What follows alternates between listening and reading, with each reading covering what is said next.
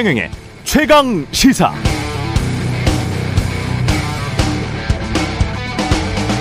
네, 정쟁하지 말고 민생을 말하자. 정치권이나 언론이 자꾸 이런 주장을 하는데요. 언어 도단입니다. 이거 마치 밥 짓지 말고 누룽지 만들자는 말과 똑같습니다. 말이 안 됩니다. 민생, 사람들의 삶, 먹고 사는 문제에 대해서 이야기하려면 누가 세금을 얼마나 내고 누가 얼마나 혜택을 봐야 하는지를 합의해야 하는 건데요. 종부세, 법인세, 소득세, 기초연금, 국민연금, 건강보험, 재건축 부담금, 특례 보금자리론, 부동산 대출, 확장재정, 긴축재정, 환율정책, 수출 대기업, 수입 물가, 유류세, 대기업 독과점, 가불관계, 임금 인상, 소득 보전, 공정경쟁, 자유시장. 어떤 것 하나 정치적으로 논쟁을 하지 않으면 안 되는 것들입니다. 민생이라는 것이 99% 거의 100% 정치적 논쟁 대상, 토론의 대상입니다. 그런데 민생을 하기 위해 정쟁을 멈추자? 무슨 정쟁을 말하는 건죠? 밥을 짓지 않고 누룽지를 만들 수 있을까요? 설사 만들 만든다고 한들 그게 경제적으로 효과적이겠습니까? 누룽지는 밥의 부산물이듯이 민생을 위한 돌파구는 민주적 정쟁, 토론의 합의물이어야 합니다. 정쟁을 하지 말고 민생에 집중하라는 정치적 수사 매우 추상적입니다. 그런 추상적인 정치적 수사로 국민들을 속이려 들지 말고 정치권은 구체적으로 민생을 위해서 정치적 토론, 정치적 논쟁, 정쟁을 해서 그 해결책, 솔루션, 합의안을 내놓으시기 바랍니다. 그게 정치인들이 밥값 하는 길입니다. 정치인의 사명입니다.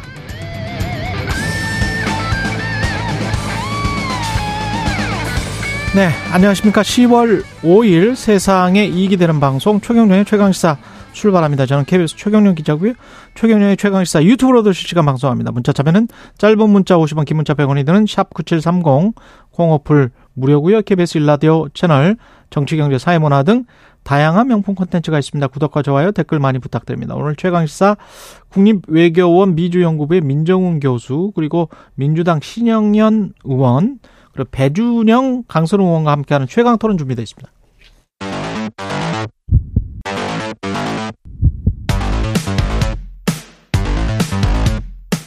오늘 아침 가장 뜨거운 뉴스 뉴스 unboxing 네, 뉴스 unboxing 시작하겠습니다. 민동기 기자 김민아 평론가 나와 있습니다. 안녕하십니까? 안녕하십니까? 이게 지금 부정적인 의미로 쓰이는 정쟁하 하자는 말은 아니에요. 그죠? 좋은 경쟁, 좋은 싸움, 좋은 말이에요. 토론을 해야 네. 되는데 그렇죠. 나쁜 정쟁, 나쁜 토론, 나쁜 수싸움을 해요. 지금 예. 정치권은. 예. 그리고 저는 사실은 민생을 말한다라고 그 추상적으로 이렇게 던지면서 진짜 민생의 여러 가지 문제들 제가 말씀드렸지 않습니까? 좌든 우든 제기하는 여러 가지 문제들에 관해서 논쟁을 해서 나름의 합의안을 만들지 않고 민생을 해야 돼요. 우리가 민생을 신경 써야 돼요. 이거는 이거는 정치적인 그냥 술싸움의 다름 아니다 그렇게 생각을 아니, 해요. 민생을 하려면 예. 국회에서 구체적으로 해야 됩니다. 그렇죠. 구체적으로. 국회에서 여야가 예. 어떤 정책을 가지고 토론도 하고 논쟁도 하고 그렇죠. 그러면서 합의점을 찾아 나가는 거죠. 그게 어떻게 보면 넓은 의미의 정쟁입니다. 그렇죠. 예. 네. 그런 뜻에서 말씀드렸고 서로 이렇게 바지춤 잡고 그냥 발목 잡고 그런 전, 정쟁을 말씀드리는 건 아닙니다. 예. 오해가 없으시길 바라고요. 고금리 장기화 전망에 지금 채권 시장, 환율, 뭐 주식 시장 다 난리가 났었습니다 어제. 그러니까 미국의 예. 고금리가 장기화될 수 있다 이런 우려가 나오니까 미국의 국채 금리도 뛰고 달러가 이제 강세를 보이지 않았습니까? 이것 때문에 어제 환율이 치솟았고 주가가 급락을 했습니다. 일단 뭐 원달러 환율 같은 경우에는 1363원 오전에 거래를 마쳤는데요. 이게 11개월 만에 가장 높은 수준이고요. 증시도 일제히 급락했거든요. 예. 어제 코스피가 6개월 만에 2,400대로 떨어졌습니다.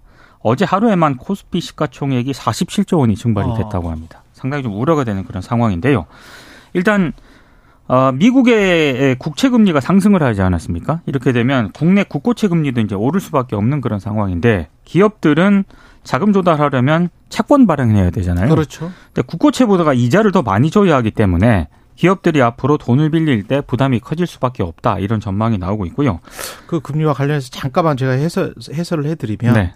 지금 사실상 리스크 제로 미국 연방 콜 금리가 5%가 넘어요. 그렇죠. 5%가 넘어요. 사실상 현금인데 5%를 주는 거야. 언제든 바꿀 수 있는데 5% 주는 거고 미국 prime rate이라고 해가지고 어, 은행들이 최우대 기업이라고 해서 주는 금리가 8.5%입니다.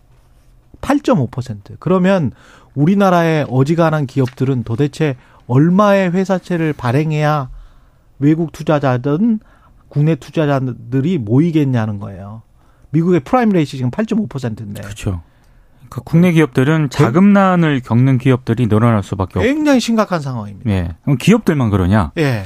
개인들의 대출 금리도 이제 올라가지 않겠습니까? 그렇죠. 예. 근데 이게 지금 우리 문제는 사상 최고 수준으로 가계 빚이 늘어난 상황이거든요. 음. 그러다 보니까 소비 위축을 지금 거- 걱정할 게 아니라 이게 가계 부실로 연결이 될 수 있기 때문에 이걸 더 걱정해야 된다라는 그런 지적까지 나오고 있습니다.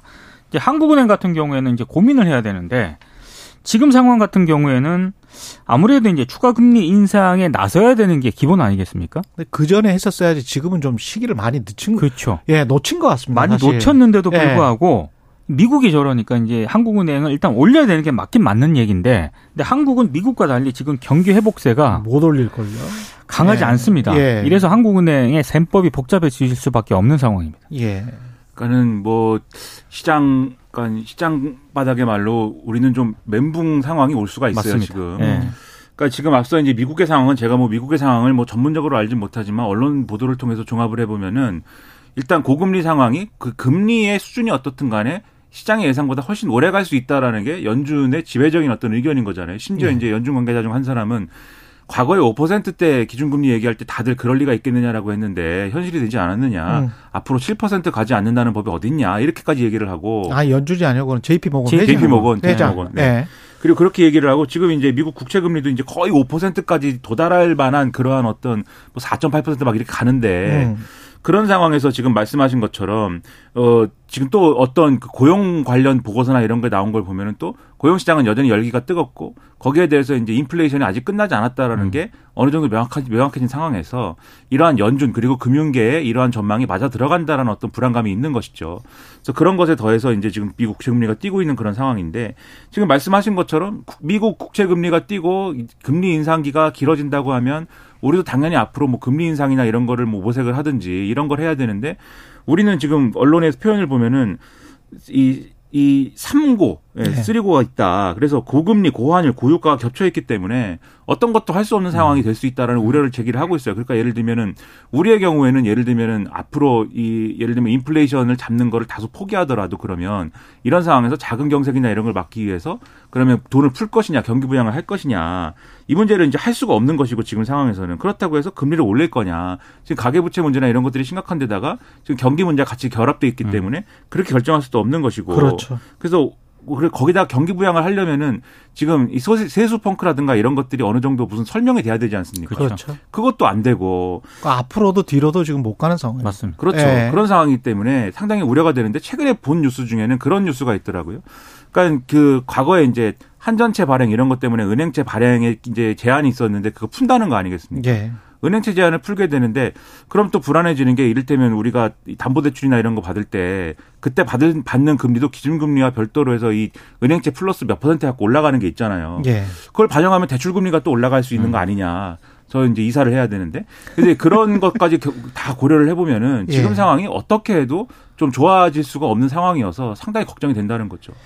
경제 논리로만 지금 금리가 오르는 게 아니고 사실은 미국 바이든 대통령의 정치적인 정책들 때문에 이거는 중립적으로 제가 말씀을 드리는데 왜냐하면 미중 갈등을 통한 공급망 분리 음. 이게 결국은 비용 상승이잖아요. 그러면 그렇죠. 이제 인플레이션이기 때문에 금리가 어쩔 수 없이 높아야 되고 탄소 중립 정책도 사실 미국과 유럽이 드라이브를 하다가 요새 전기차가 뜸한 이유는 음. 사실은 안에서 지금 탄소 중립 때문에 비용이 너무 많이 들어가니까 안 그래도 인플레이션이 심한데 그 에너지 비용 때문에 굉장히 미국과 유럽이 고민을 하고 있습니다. 그래서 트럼프가 또 득세를 하는 그렇죠. 미국 내 쉐일 오일을 빨리빨리 하자. 무슨 소리냐. 그러면서 탄소 중립을 늦추자. 뭐 탄소 뭐 별거 아니다. 환경 별거 아니다. 그런 세력이 또 득세를 하고 있기 때문에 정치적으로 바이든도 이, 앞으로 가지도 못하고 환경과 관련해서는 뒤로 가지도 못하고 그런 상황에서 인플레이션의 유탄을 계속 맞고 있는 거예요. 근데 이것도 인플레이션의 요인인 것이고 그리고 본인들 그 고용 늘린다고 해가지고 세계 각국의 반도체 공장들 뭐 그 배터리 공장들 다 끌어들였잖아요. 그리고 우리가 그걸 거의 뭐 헌납하듯이 가, 갔는데 거기에 기여를 했는데 그걸로 임금이 그것뿐만이 아니고 이제 서비스 섹터에서도 그렇고 임금이 너무 많이 올라 버리니까 그것도 또 역시 음. 인플레이션에 기여를 하고 있거든요. 그러니까 바이든이 하는 정책들이 전반적으로 이건 정치적 정책들이 다 임금 인상 거기다가 우크라이나 전쟁까지 있기 때문에 다 인플레이션에 기여를 하는 정책들이라 근데 그게 또 유권자들의 에, 편에 있는 정책이거든요.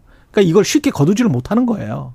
그런 상황에서 우리는 우리가 다시 한번 말씀드리지만 환율을 가지고 미국과 초기에 협상을 했었어야 되는데 늦었습니다. 예, 그것도 늦어버려가지고, 이제 뭐, 구조적으로 굉장히 좀 힘, 힘, 미국만 지금 쳐다보고 있을 수밖에 없는 그런 상황이 돼버렸습니다.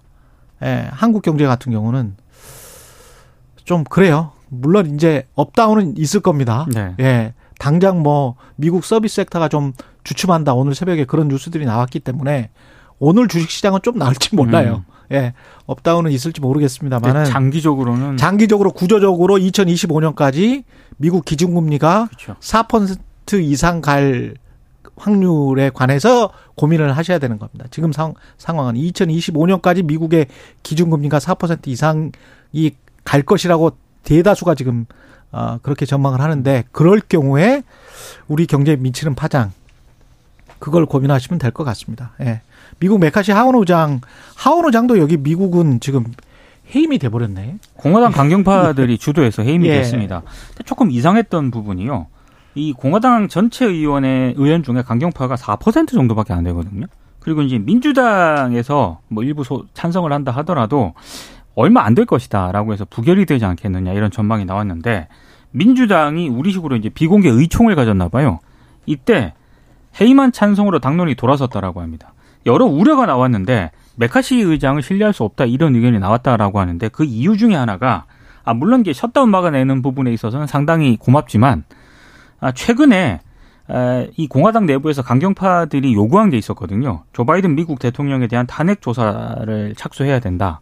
이런 부분들을 요구를 했었는데 이걸 또 매카시 의장이 또 수용을 했었어요. 그러니까 이런 부분들을 고려했을 때 매카시 의장을 믿을 수가 없다라고 해서 탄핵 쪽으로 이제 이게 입장이 바뀌었고 이것 때문에 이제 미 의회 역사상 하원 의장의 해임 건의안이 결의안이 통과가 돼 버렸습니다. 음. 근데 문제는 어, 앞으로 이제 미국이 어떻게 되겠느냐는 거 아니겠습니까? 임시 의장을 선출을 하긴 했는데 임시 의장은 법안 처리와 같은 권한이 거의 없습니다. 그래서 사실상 어, 입법이라든가 이 의회가 올스톱이 될 수밖에 없는 그런 상황이고요. 이렇게 되면은 어, 내년도 예산안 협상 타결 여부도 장담할 수 없게 되는 그런 상황이고 공화당에서도 아무래도 이제 강경파들의 입김이 더 강할 수밖에 없는 거 아니겠습니까? 여러 가지로 지금 미국 의회도 스톱이 될 수밖에 없는 상황이 됐습니다. 그러니까는 뭐 케빈 메카시라는 사람은 굉장히 불행한 사람이 맞습니다. 됐어요. 그러니까 지금 말씀하신 것처럼 바이든 대통령에 대한 탄핵 조사도 본인이 뭐 이렇게 주도한 거라기보다는 공화당이 자꾸 이렇게 공화당 내 강경파들이 밀어붙이니까 그거에 대해서 들어주면서 음. 반대편 사이드에서는 이제 이런 예산 협상이나 이런 것들을 또 하고 또 이 탄핵 조사를 해- 하게 해줬으니까 그렇죠. 예산안에 대해서는 내가 이만큼 재량할 거 하겠다 이렇게 설득하려고 했던 건데 음. 양쪽에서 다 충돌 그게 오히려 이 충돌하는 계기를 만들어 버린 거 아니겠습니까? 그러니까 지금 이제 강경파들의 논리는 이런 거예요. 예산안 협상에 대해서 강경파들의 논리가 또 이 관철이 안 된 게 아닙니다. 그러니까 우크라이나 지원이나 이런 것들을 예산안에서 빼거나 축소해라 이렇게 주장을 했는데 그것 반영이 됐거든요. 반영이 됐는데 문제가 되는 건 바이든 대통령이 우크라이나와 관련돼서는 그럼 왜 예산에서 뺐습니까? 라고 이제 기자들이 물어보니까 그와 관련돼서는 공화당에 우리 하원 의장님하고 별도로 합의한 것도 있다라는 취지의 얘기를 하는 바람에 공화당 강경파들이 아 이거는 우리가 모르는 이면 합의를 했구나. 역시 메카시는 배신자다. 이렇게 된 거거든요, 얘기가. 음. 그럼 이제 잘 이해가 안 되는 게 일반 국민들 입장에서 이해가 안 되는 게 우크라이나 지원을 하는 거는 우크라이나의 자유를 찾아주기 위해서일 텐데 예.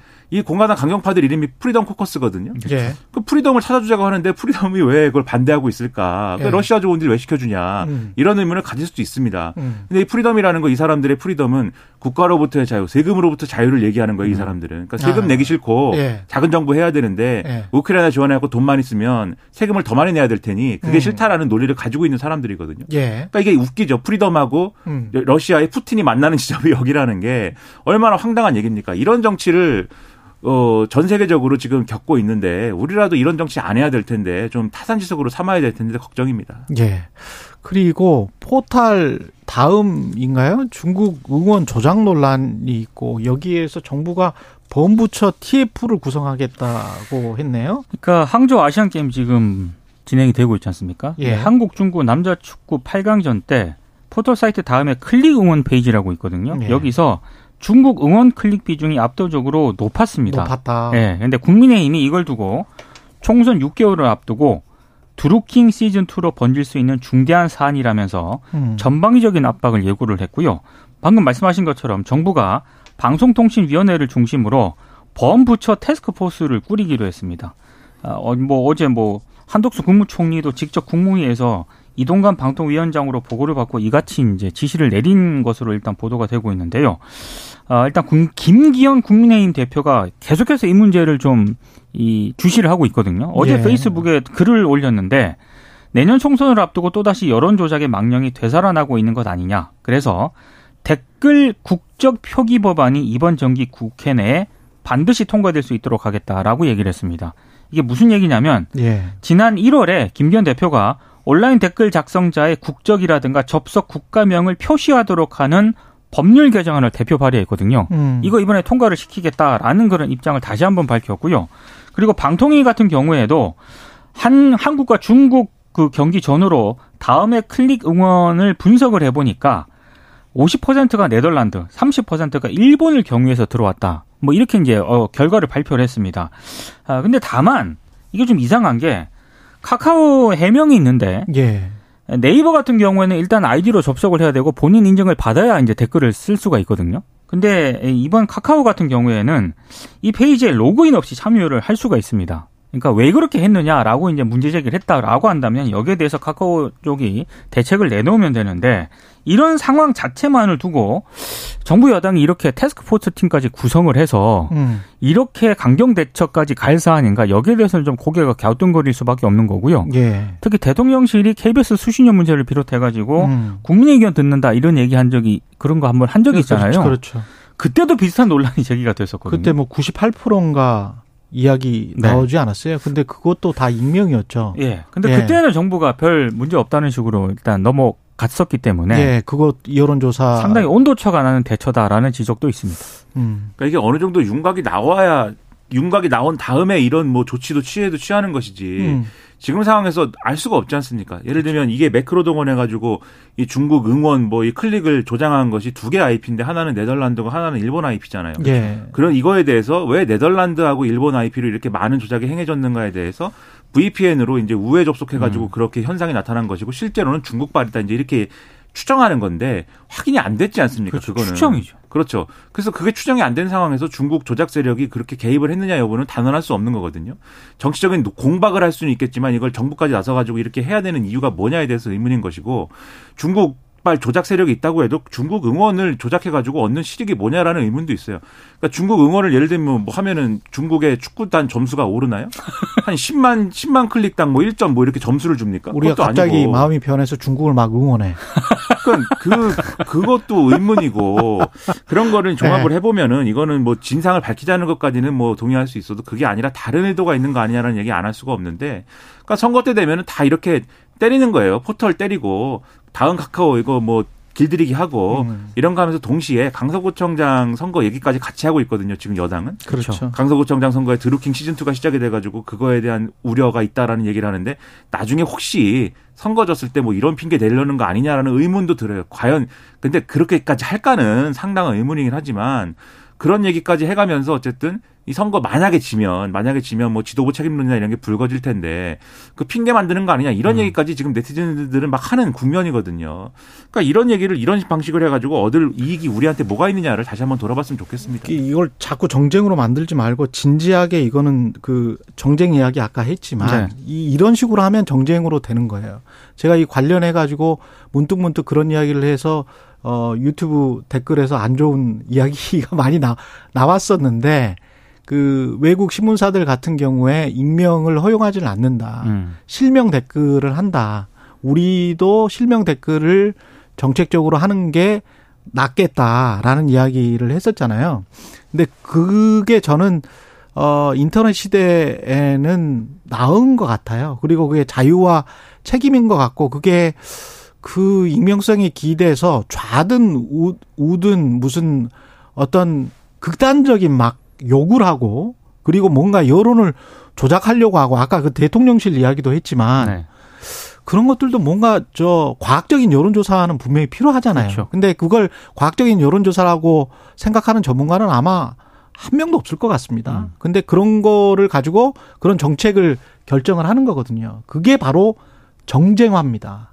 진짜 토론이 되고 제대로 하려면 왜 외신들은 실명으로 댓글을 달게 할까?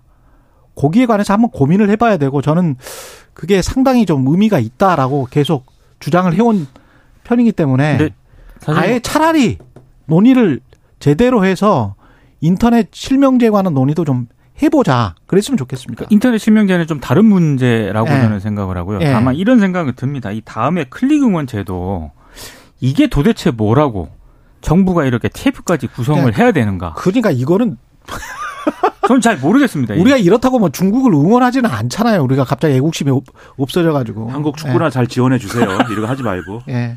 예. 여기까지 하겠습니다. 뉴스 언박싱 민동기 기자 김민아 평론가였습니다. 고맙습니다. 고맙습니다. KBS 1라디오 최경영의 최강시사 듣고 계신 지금 시각 7시 42분입니다. 오늘 하루 이슈의 중심. 당신의 아침을 책임지는 직격 인터뷰. 여러분은 지금 KBS 1라디오 최경영의 최강 시사와 함께하고 계십니다. 네, 미국 정가가 대혼란에 빠졌습니다. 미국 의회 역사상 최초로 234년 만에 하원 의장, 우리로 치면 국회의장입니다. 국회의장이 어, 해임됐는데요. 왜 이런 초유의 사태가 벌어진 건지 어떤 영향이 있을지 민정훈 국립외교원 미주연구부 교수 전화로 연결돼 있습니다. 안녕하세요. 예, 안녕하십니까. 예, 제가 맞습니까? 헌정사상 초유입니까? 미국 헌정사상? 예, 그렇습니다. 이게 너무 저도 미국을 연구하는 사람으로서 너무 당황스러워서 예, 예, 그 어제 그제 눈을 믿을 수가 없었는데요. 예. 예, 사실 그 강경파 8명이 주도를 한 겁니까? 그러면 미국 하원 전체를? 그렇죠. 그러니까 예. 어, 공화당 내의 강경 그 보수 강경파인 Freedom Caucus 의원들 중에 8명이 이제 해임 결의안에 찬성을 해 가지고 예. 어, 발단이 된 건데요. 무엇보다도 이거는 현재 그 연방 하원의 그 의석수를 잘 보셔야 돼요. 예. 435명인데 거기에서 그 공화당이 그 간발의 차로 이제 다수당 그 주의를 갖고 있거든요. 221명이고 음. 예. 민주당 210명이에요. 그러니까 뭐 해임 결의안이나 법안을 통실하면 단순 과반이 필요한데 그 218표가 필요하거든요. 예. 그러니까 221명이니까 몇 표가 남지가 않는 상황이에요. 음. 그 과반을 충족하려면. 예. 그러니까 어 5명에서 10명의 반란표만 가지고도 당론을 뒤집을 수 있는 그런 결과가 나올 수 있는 것이죠. 거기에다가 어 해임 결의안 같은 경우에는 잘 아시는 것처럼 뭐 케빈 메카시 하원 의장이 취임할 때 좀 어 고통을 겪었잖아요. 예, 그래서 그렇죠. 그러면서 어 당내 강경파하고 협상을 해서 이제 해임 결의안을 과거와는 다르게 한 명 의원이 발의할 수 있도록 그렇게 이제 그 규칙을 개정해 놨거든요. 아. 그러한 제도적인 그런 개정과 그리고 또 의석수의 분포 이런 것들이 결합이 됐고 여기에 조용히 민주당이 찬성표를 던짐으로써 이러한 그 초유의 결과가 만들어졌다고 생각하고 있습니다. 근데 민주당은 조용히 찬성표를 던질 이유가 있었을까요? 어떻게 생각하세요? 그 그거는 좀 지켜봐야 될 것 같은데요. 예. 뭐 정치적으로만 본다면 나쁘지 않는 선택이라고 민주당 쪽으로 본다면 그래요? 그 생각이 들어요. 왜냐하면 지금 박빙으로 그 하원에 심겨루기를 하고 있고 예. 그리고 그런 상황에서 어쨌든 그 이번 사태의 발달은 공화당에 있잖아요. 예. 그러니까 공화당이 책임을 미루고 음. 그리고 키브 메카시 의장이 생각보다 중도 성향이긴 한데 음. 나름대로 당내 장악력도 약하고 아. 하원에서 보여준 리더십이 그렇게 좋지가 않았어요. 그러니까 미국 정가에서의 평가가 그렇게 긍정적이 않은 상황이었거든요. 예. 그러니까 그러한 평가를 받는 의장을 공화당을 빌미로 해서 그냥 조용히 찬성하는 것은 나쁜 상황은 아니었다 생각하고요. 여기에다가 음. 바이든 대통령이 어 차남인 헌터 바이든 그러한 스캔들로 예, 인해 가지고 예. 굉장히 곤욕을 겪고 있고 또 케빈 메카시 의장이 뭐 바이든 대통령 탄핵 조사를 갖다가 승인을 했단 말이에요. 아, 뭐. 그런 부분에서 예. 이제 정치적으로 국면 전환용이 있을 것이고 이런 강, 강경한 모습을 보임을 해가지고 민주당이 어떤 그 지지 지지층을 결집할 수 있는 상황도 만들 수 있을 것이고요. 어쨌든 하원 의장이 해임되는 그런 추후의 사태가 발생하니까 미국 언론들 모두 헤드라인이 그걸 다루고 있잖아요. 그러니까 그런 부분을 본다면 예. 국면 전환용으로는 뭐 굉장히 좀 그 쓸모 있는 유용한 카드가 아니었나 생각하고 있습니다. 아, 근데 이게 공화당 내분을 최대한 이용을 한 것 같은데 나중에 이제 예산안이랄지 뭐 이런 것들 지금 당장 우크라이나 전쟁 지원과 관련해서도 원래 빼놨었잖아요. 메카시 의장 같은 경우도 그렇습니다. 그걸 그 나중에 공화당- 하겠다고. 예. 예, 공화당 같은 경우에는 그 기본적으로 정책 기조가 예. 큰 정부에 반대를 하거든요. 그래서 아. 정부 지출이 많은 거에 대해서 예. 굉장히 좀 반감을 가지고 있고 거기다 코로나19 상황을 거치면서 바이든 행정부에서 막대한 그런 공적 사업을 투, 그, 저기 추진을 하잖아요. 그러니까 음. 그래서 정부, 연방 정부의 부채가 급속도로 증가가 되고 있고 그것이 결국은 미국 국민들에게 돌아갈 것이다. 이런 주장을 하고 있기 때문에 음. 그러한 연장선상에서 우리 국내적으로도 먹고 살기 힘든데 우크라이나 전쟁에 너무 지나치게 검증 그렇죠. 없이 지- 지- 지원을 해주고 있다. 이런 부분에 대해서는 뭐 신중해야 된다. 이런 입장이거든요. 그래서 공화당이 기본적으로 우크라이나 전쟁을 지원, 우크라이나 지원하는 거에 대해서는 전반적으로 찬성을 하고 있는데 예산을 갖다가 투여하는 거에 대해서는 보다 신중하고 또 뭐 명확하게 해야 된다. 이런 입장이거든요. 뭐 그러한데 광, 그 공화당 강경파 입장은 거의 더 나가가지고 국내 문제에 집중하고 우크라이나 전, 그 지원은 굉장히 좀 축소해야 된다. 이런 입장이기 때문에 그런 입장을 고려해 가지고 그 메카시 의장이 그 우크라이나 예산을 뺄, 뺄 수밖에 없는 그런 상황이 도래한 거죠. 근데 메카시 의장은 전 의장은 왜 이런 결정을 한 걸까요? 그 그렇게 자신이 있었나요? 아무래도 그 자신이 어느 정도 있었다고 생각하고요. 예. 그 이게 표결에 붙여도. 사건이잖아요. 예. 그러니까 아무래도 자신이 생각했을 때 공화당 측에서 반란표가 좀 나온다 하더라도 음. 민주당 측에서 이렇게 똘똘 뭉쳐가지고 어, 어떤 그 당론으로 찬성표를 던질 거라고 그거는 예상을 못한 것 같아요. 야. 그러니까 아무래도 그거는 이제 당내 리더십하고 의회 내 어, 메커시 전 의원이 갖고 있는 리더십이 그렇게 공고하지 못하다는 걸 그 보여주는 어떤 반증하는 그러한 증거가 아닌가 보고 있습니다. 이거야말로 스스로 자체적으로 드라마틱하게 엑시됐네. 이게 지금 저 임시 체제로 갈 텐데 하원 기능에 차질이 생기지 않습니까? 그렇습니다. 그 예. 막대한 차질이 있죠. 왜냐하면 하원은 상원화가 다르게 그 435명이 되기 때문에 규율이 굉장히 세요. 예. 그래서 하원 의장이 갖고 있는 그런 권한이 굉장히 세고 또 룰스 커미티라고 그래서 운영위원회에서 모든 절차를 그, 그 감독하고 통제를 하거든요. 예. 그거를 갖다가 크게 감시 감독하는 사람이 하원 의장이거든요. 그러니까 하원 의장이 공석이 되면 어떤 입법 기능이라든지 운영에 있어서 막대한 차질이 빚을 수밖에 없고요. 지금 임시 의장은 그냥 그냥 유지하고 있는 것이지 어떤 정치적 결정을 하나 할 수가 없거든요. 그렇기 음. 때문에 어, 다음 주에 예정돼 있는 어, 하원 의장 선거를 갖다가 어, 조율하는 그러한 어, 임시 그 역할만 하기 때문에 예. 그 상황 그 차, 차기 하원 의장이 선출되기 전까지는 하원의 정상적 운영은 거의 불가피하다 이렇게 생각하고 있습니다. 그 전에 나왔던 논쟁이 이게 잘못하면 미국 연방정부 셧다운 가능성이 있다 이런 거였지 않습니까? 예, 그렇습니다. 관련해서 그러니까 어떻게 보세요? 그 아무래도 45일 그, 예. 그 조건부 합의를 해놨기 때문에 네. 지금 통과된 그, 그 예산안 합의안이 11월 중순이면 이제 그 만료가 그렇죠. 되거든요. 그럼 예. 그때 다시 또 합의를 해야 되는데 음. 결국 합의를 하려면 민주당, 공화당 그, 그, 즉, 연내 지도자들이 그 합의를 해야 되고 그 중심에 하원 의장이 서 있단 말이에요. 예. 근데 하원 의장이 없으면 그러한 합의가 되지 않겠죠. 그렇기 아. 때문에 그러한 부분을 고려해서 어, 연방 그 예산이 다시 그 저기 자초가 될 거고 그 여파로 연방 정부 셧다운 될 수 있다 이렇게 얘기를 예상을 하고 있는데 예. 그 이전까지는 아무래도 공화당도 정치적인 부담이 굉장히 크기 때문에 예. 좀그 고통은 좀 겪더라도 난항이 예상이 되더라도 그될 전에는 것이다. 하원 의장을 그 선출을 하지 않을까 이렇게 예상하고 있습니다.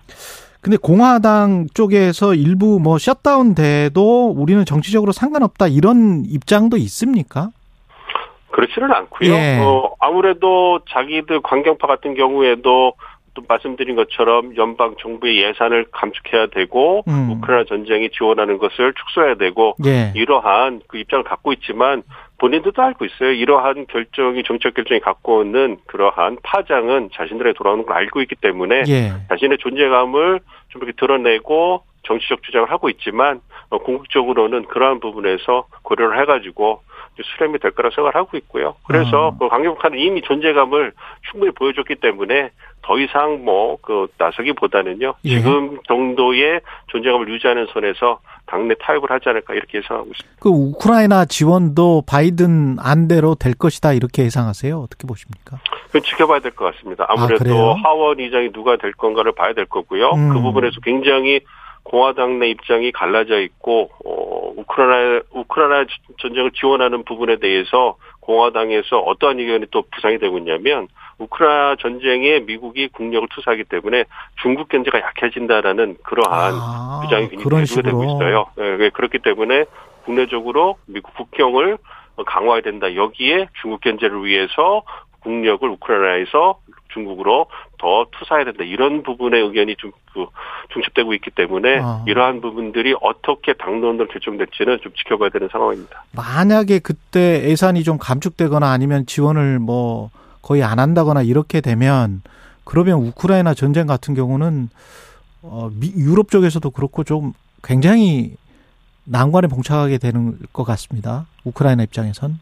그렇습니다. 그 우크라이나 저 상황이 녹록하지 않다고 좀 예. 생각하고 있어요. 유럽 동맹들도 어떤 전쟁 피로감이 굉장히 누적이 되고 있고요. 그렇죠. 에너지 어떤 위기가 또 올 수 있기 때문에 그런 부분에 대해서 국내 정치적 파장을 지금 고려하고 있는 상황이고 거기에 어떤 그 리더 역할을 하는 미국 내 그 정치적 상황이 우크라이나에게 그렇게 우호적이지 않기 때문에 그런 부분에서 우크라이나 전쟁이 자- 계속 지속 장기적으로 간다면 아무래도 우크라이나 쪽으로는 근심이 깊어질 거다 이렇게 생각하고 있습니다. 예.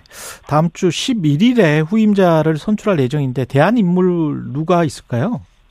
뭐 여러 인물이 나오고 있는데요. 예. 제가 생각할 때는 지금 원내 대표인 스티브 스컬리스라는 음. 루이지애나 그 다선 그 하원 의원이 계세요. 그분이 예. 당내 평판도 좋고요. 그리고 중도적인 성향의 나름대로 공화당 내에서는 강경파는 아니고요. 예. 그 누류를 형성하고 있는 개파의 그런 의원이고 강경파 쪽에서도 그 그분에 대해서는 어, 우- 우호적인 어, 그런 입장을 보이고 있기 때문에 제 생각에는 여러 후보들이 거론되고 있지만 그분이 어, 어, 차기 의- 의장이 되지 않을까 이렇게 개인적으로 생각하고 있습니다. 그러면은 조금 좀 유화적이 되는 겁니까? 미국 정가 분위기도 어떻게 보세요?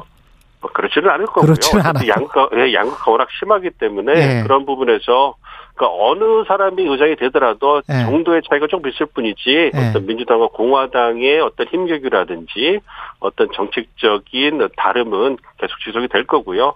그러니까 뭐 저희가 이제 그 분할 정부라고 그래가지고 음. 행정부하고 입법부가 다른 정당이 그 다수당이 돼 있으면 음. 아무래도 입법 그 결과에 있어서는 상당한 한계가 아. 있는 게 사실이거든요. 예. 그렇기 때문에 그러한 큰 틀에서의 양당 간 힘겨루기 지속될 건데 아무래도 하원 의장이 중도 성향의 의원이 들어오시면 음. 어떤 그 타협점으로 그, 그 역할을 하실 가능성이 좀 더 커지기 때문에 예. 그런 부분에서 약간의 어떤 차이는 가져올 수 있지 않을까 그 정도 예상하고 있습니다. 알겠습니다. 여기까지 듣겠습니다. 민종훈 국립외교원 미주연구부 교수였습니다. 고맙습니다. 예, 감사합니다.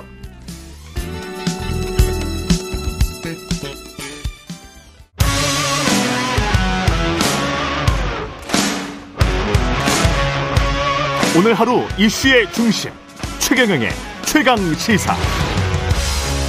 네, 오늘 여가부 김행 문체부 유인촌 장관 후보자 아 후보자의 청문회가 열리는데요. 김행 열릴지 안 열릴지 모른다는 또 이야기도 있네요. 예, 김행 후보자 청문회 관련해서 여가의 야당 간사 맡고 계신 더불어민주당 신현영 의원 나와 계십니다. 안녕하세요. 안녕하세요. 신현영입니다. 언론에 지금 나오는 거는 김행 후보자 청문회 여당이 나오기로 했다. 뭐 이렇게 합의됐다는 걸로 알고 있는데 그렇지가 않습니까? 또 어제 네. 윤재욱 원내대표와 우리 홍익표 원내대표가 만나서 네. 그래도 인사청문회 하자. 라고 어. 이야기가 됐는데 약간의 음? 협상의 여지를 남겨놓은 상황에서 네. 우선은 추진하는 걸로 됐기 때문에 네. 간사 간의 이제 소통이 매우 중요한 시점이고요. 아, 그래요? 예, 근데 작은 이견을 국민의힘이 목리를 부르고 있어서 아. 끝까지 10시에 개의 예정인데 그 전까지는 조금 더 소통이 필요한 상황입니다. 그럼 간사 간 지금 소통을 하고 계시는 거네요? 예. 근데 예. 평소에도 원활한 소통은 아니었기 때문에 항상 예. 힘든 소통을 하면서 뭐가 이슈, 왔습니다. 이슈인가요? 아, 그냥 들어오기는 뻘쭘하겠죠, 국민의힘이. 네. 어제 뭐 그제 상황을 보시면 결국에는 뭐 단독 의결했다. 음. 그래서 못 들어간다 라고 인사청문회에 뭔가 들어가기 싫고 제대로 운영하기 싫은 뭔가 핑계를 대면서 음. 국민의힘이 파행을 하는 건가라는 생각을 했는데 음. 저희는 국민의힘이 안 들어와도 사실은 김행 후보자만 있으면 음. 야당으로라도 당연히 인사검증은 해야 되기 때문에 음. 그대로 유지하려고 생각을 했었는데 워낙에 여론이 안 좋았단 말이죠. 예. 국민의힘이 안 들어온다 그러니까 아 음. 역시 회피하는구나. 음. 방어하기 어렵구나. 워낙 김행 후보자의 문제점들이 너무 부각돼서 이런 여론들이 있으니까 안 들어갈 수는 없고 근데 들어올래니까 그냥 들어오기는 뻘쭘하고 음. 그러면서 단독 의결에 대한 뭐 사과나 유감 표명 이런 것들을 그렇죠. 요구하면 예. 뭐 그거를 받겠다라는 형식을 취할 것 같은데요. 예. 오늘 상황도 한번 지켜봐야 될 것 같습니다. 뭐 여가위가 그동안 어, 윤석열 정부의 여가부 폐지론과 더불어서 제대로 운영된 적이 별로 없었던 것 같습니다. 제가 음. 간사를 맡은 지는 오래되진 않았지만 잼버리 긴급 현안 질의도 파행됐고 음. 심지어 22년에 예산 결산도 열지도 못했어요. 그러다 보니까 여가위도 여가부처럼 제대로 음. 기능이 못 되고 있는 이 상황에서 조금 더 여야가 노력해야 되는데 소통도 참 어려운 상황이라 예. 저희도 깝깝한 부분은 있는데 그래도 인사청문회는 해야 되지 않나라는 생각을 하고 끝까지 음. 최선을 다해서 협상에 임하겠습니다. 그 전에는 뭐 후보자까지 뭐 불참할 수 있다. 김행 후보자까지. 예. 그거는 아니죠. 그래서 어제 안 그래도 네. 스물스물 언론에서도 기사가 나고 예. 김혜영 후보자도 확실하게 출석하겠다라는 의지 표명이 없었기 때문에 예. 애매한 상황에서 불출석하는 거 아니야? 음. 라는 여론과 그런 보도가 있었고 그것 때문에 상당히 더 김혜영 후보자에 대한 여론이 더 악화됐어요. 음. 그러다 보니까 이도저도 못하는 그런 후보자 입장에서의 상황이 된 것 같은데 예. 보통은 국민의힘이 출석을 안 하는 핑계로 김혜영 후보자가 안 나온다? 보통 그렇다면 국민들이 생각할 때, 아, 이 정말 국무위원으로서 정말 자질이 없다. 어. 도망가는 느낌이다. 이런 생각이 들 것으로 보이기 때문에 예. 아마 안 나왔을 때 초유의 사태를 굳이 자행하지는 않을 것 같다라는 생각도 듭니다. 국무위원 후보자가 청문회 안 나온 경우가 있 었나요? 그런 일들이 없기 때문에 사실 예. 인사청문회법에도 그 청문 대상자들은 당연히 출석하는 거기 때문에 음. 그 출석하지 않았을 때에 대한 뭔가 그 페널티나 이런 근거도 없더라고요. 너무 당연한 일이고 출석을 안 했을 때 일은 없었다. 그래서 초유의 사태가 벌어질 수도 있었는데 예. 그럼에도 불구하고 국민의힘이 이제는 좀 원내대표께서 봉합을 하시고 음. 들어 의지를 보이셨기 때문에 저는 그래도 개인은 되지 않을까라는 기대를 갖고 있습니다. 예. 네. 그 지금 청문회에서 모든 사안을 소상히 밝히겠다고 하고 김행 후보자는 뭐 여러 그 관련돼서 정확한 이야기는 지금 안 하고 있는데 자료는 지금 다 받아보셨습니까? 아, 상당히 문제입니다. 사실은 예. 정말 자료가 안 오면 저희가 검증을 할 수가 없거든요. 예. 특히나 많은 보도를 통해서 알겠지 아시겠지만 그 청와대 대변인 임명할 때 주식 파킹 문제나 예. 아니면은 회사의 배임 문제가 있습니다.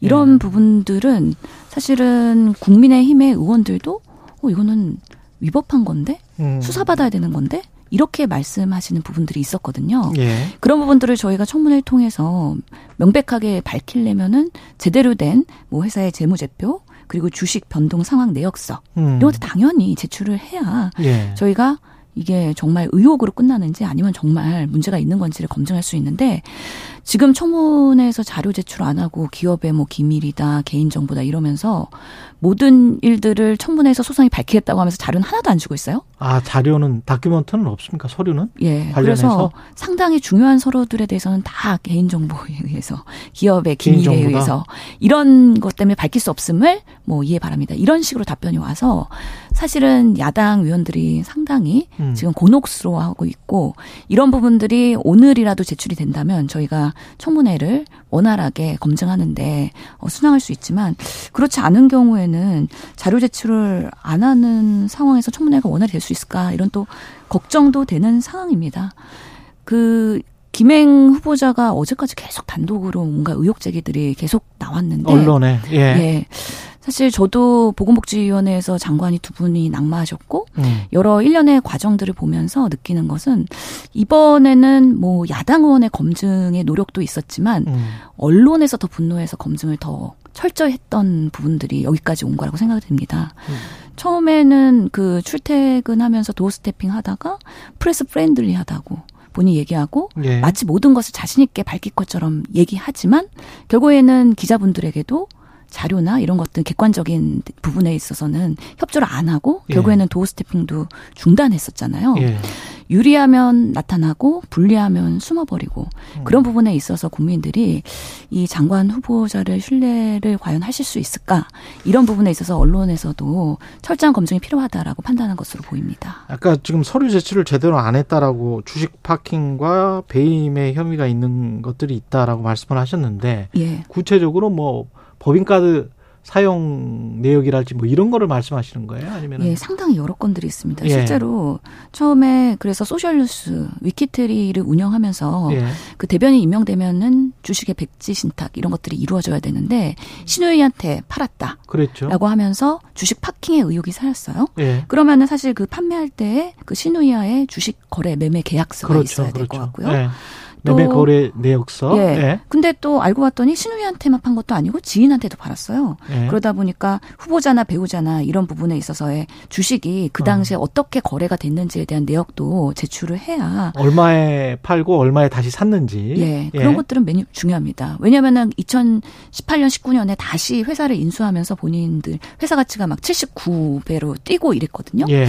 그래서 이거 주식 조작하면서 다시 매수한 거 아니야? 네. 하는 의혹도 있어요. 아니면 실제로 돈이 오고 갔는지는 확인해 봐야 되겠네요. 예, 그리고 그런 주식 됐는지. 매매를 예. 할때 회사 돈으로 한 거 아니야? 이런 것들에 대한 배임의 문제 아. 이런 부분에 있어서는 당연히 본인 아니고 가짜 뉴스라고 하면은 음. 자료를 제출하면 되는 부분이고요. 예. 특히나 배우자가 그동안 소셜 뉴스에 근무하면서 법인카드 사용 내역 이런 것들이 투명하게 공개가 되지 않았기 때문에 예. 과연 본인의 개인 신용카드는 사용을 안 했다라는 의혹이 있는데 음. 법인카드는 얼마나 사용했는지 음. 실제로 다른 신용카드를 사용했는지 이런 것들에 대해서 투명하게 밝혀야 되는 부분이고 예. 또 우리 후보자께서 해외 연수 가셨을 때 예. 그동안에 마치 회사를 잠시 떠, 떠나 있었던 것처럼 얘기했지만 거의 몇 년 동안 1억 6천 정도의 또 회사의 그런 수익 을 본인이 음. 어, 가져가셨단 말이죠. 그러면서 해외 유학이나 연수에 대한 자금 출처 음. 이런 내역에 대해서도 조금 소상하게 밝힐 필요가 있다라는 생각이 듭니다. 근데 이제 제가 그 김행 후보자 입장에서 반론을 드려보면 모든 게 우연일 수도 있잖아요. 가령 이제 그 기업의 경영이라는 게 굴곡이 있기 때문에 마침 그때 영업 실적이 좀 안 좋았다가 그 이후에 좀 좋아졌다가 다시 안 좋았다가 뭐 이럴 수 이럴 가능성은 있긴 있거든요. 그런 가능성에 대해서 본인이 네. 이제 오늘 나오시면 음. 그런 거라고 주장을 하시겠죠. 음. 그 주장에 그러면 우리가 납득을 하려면은 그 주식에 대한 굴곡, 아. 그 변동 내역 이런 것들을 그냥 투명하게 회사의 그 데이터로 밝히시면 되는 거거든요. 예. 실제로 예전에 우리 김현숙 장관도 인사청문회 할 때 이런 주식 거래 내역이나 이런 법인카드 내역이나 이런 거 다 공개하셨거든요. 예. 근데 김행 장관은 투명하지가 않다. 그러면서 음. 구두로만 아니라고 얘기한다 보니까 예. 신뢰성이 떨어지는 부분이 분명히 있고 예. 이런 것들을 오히려 떳떳하다면 더 명백하게 밝힐 수 있지 않을까라는 음. 생각을 하게 됩니다. 음. 그리고 김행 후보자의 자질이나 전문성에 관해서는 여가부 장관으로서 어, 실제로 예. 뭐 양성평등 원장을 하셨기 때문에 전문성에 대한 혹여나 그런 정책적인 그런 소신이나 그런 것들이 있을까에 대한 검증도 오늘 하게 될 것입니다. 하지만 예. 그동안에 본인이 칼럼을 기고하거나 아니면 발언을 하거나 이런 부분에 있어서는 그런 전문성에 있어서도 상당히 의심되는 상황들이 많은 것이죠. 음. 특히 뭐 여자는 결론적으로 예뻐야 된다. 그리고 음. 피해 의식을 버려야 된다. 이런 뭔가 여성의 입장에서의 여가부 장관의 적절한 정책을 수용할 수 있는지에 대한 그런 어, 말도 있어요? 예. 어. 그런 부분들이 사실 저희는 충격적으로 들어왔습니다. 결론은 예. 여자는 예뻐야 돼. 어. 이런 것들은 그러면 우리가 아, 성형 외모주의로 지향하는 국가로 더 나가야 된다는 것인가? 네. 아니면 남성의 그런 외모 평가에 대해서 우리는 그런 것들을 의식하며 살아야 되는 것인가? 이런 것들이 사실은 같은 여성으로서는 너무 속상한 일입니다. 실력과 전문성과 유능함으로 여가부를 이끌어도 지금 이렇게 망가져 있는 여가부를 재건하는데 어려운데 그 결국에는 드라마틱하게 엑시트하겠다고 하면서 장관으로서의 나오신 거잖아요. 네. 지금 그러다 보니까 사실 김현숙 장관도 여가부 폐지하러 왔다라는 음. 발언을 하면서 여가부 공무원들이 상당히 위축됐거든요. 예. 일을 하면 하는 대로 눈치 보이고 안 하면 안 하는 대로 눈치 보이는 그렇겠네. 예, 애매모호한 예. 상황에서의 여가부가 그동안 부처로서의 운영됐었고. 근데 여가부는 폐지를 못 하고 이제 김영수 장관은 나가게 됐는데 예. 김행 장관은 어 장관 후보자는 김행 장관이 되면 여가부 폐지를 할까요? 어떻게 보십니까, 그거는? 그래서 여가부 네. 폐지론을 또 들고 나올 것 같은데 음. 실제로 여가부 장관으로서 본인의 부처를 폐지하겠다는 게 논리적 기본적으로 모순이 있고요. 음. 사실 저는 잼버리 참사가 그런 장관들이 있는 부처였기 때문에 음. 제대로 할 수 있는 기본 업무조차 못하면서 이런 국가적인 재해를 낳은 거 아닌가라는 생각 때문에 예. 상당히 안타깝습니다. 우리가 음. 여가부를 언제까지 어떻게 운영해야 될지에 대한 여야의 논의도 있어야 되겠지만 뭐 그래도 부처가 존재하는 한 여성뿐만 아니라 가족과 청소년에 대한 업무도 상당히 많이 있거든요.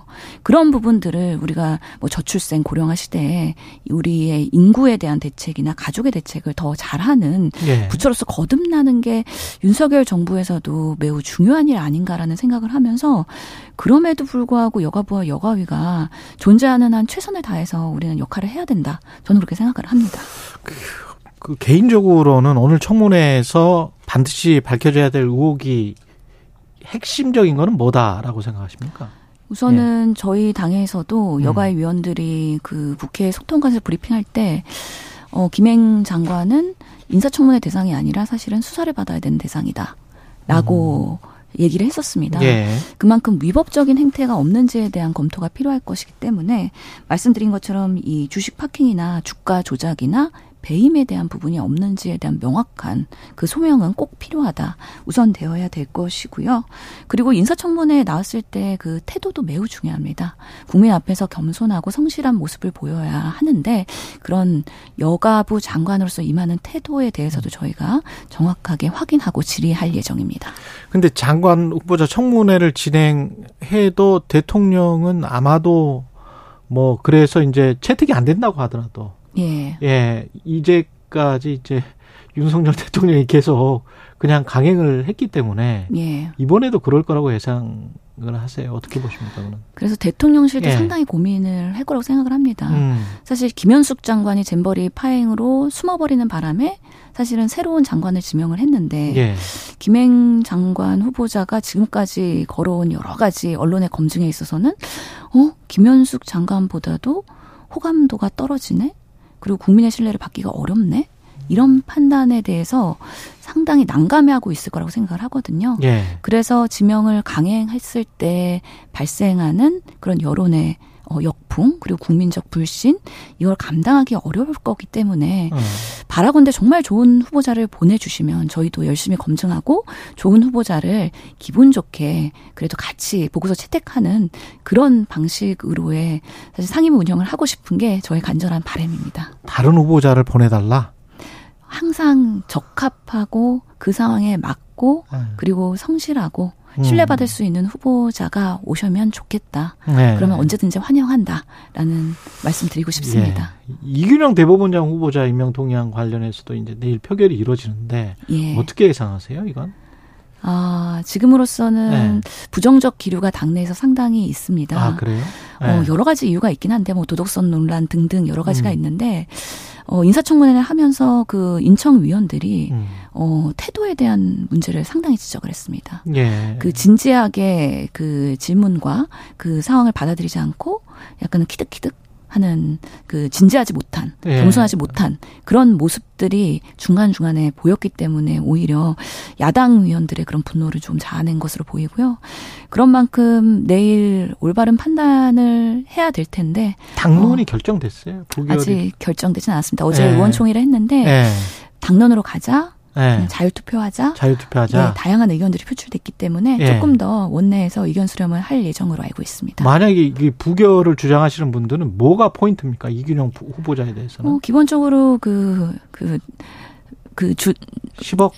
그 재산 신고에 대한 네, 누락에 신고? 대한 부분이 네. 몰랐다. 본인은 비상장 주식에 대해서 그렇게 네. 해야 되는지 몰랐다라고 하는데 그거에 대한 진실성 음. 그리고 그리고 이 후보자께서 법에 대해서 이렇게 몰랐다고 하는 것이 과연 납득이 가는가에 예. 대한 국민적인 의구심들이 예. 있었고요. 예. 어, 자식의 문제 등 음. 여러 가지 도덕성 문제들이 더 어, 어 불거졌던 것 같고 네. 또한 사법 어그 내에서도 그렇게 평이 좋지는 사법부 내에서 예 아는 후보자라는 그런 법원 어, 노조에서 어, 무슨 성명서가 나온 것 같습니다. 예, 내부 예. 평가들이 있어서 그런 것들을 다 참작한 것 같습니다. 예. 예, 예.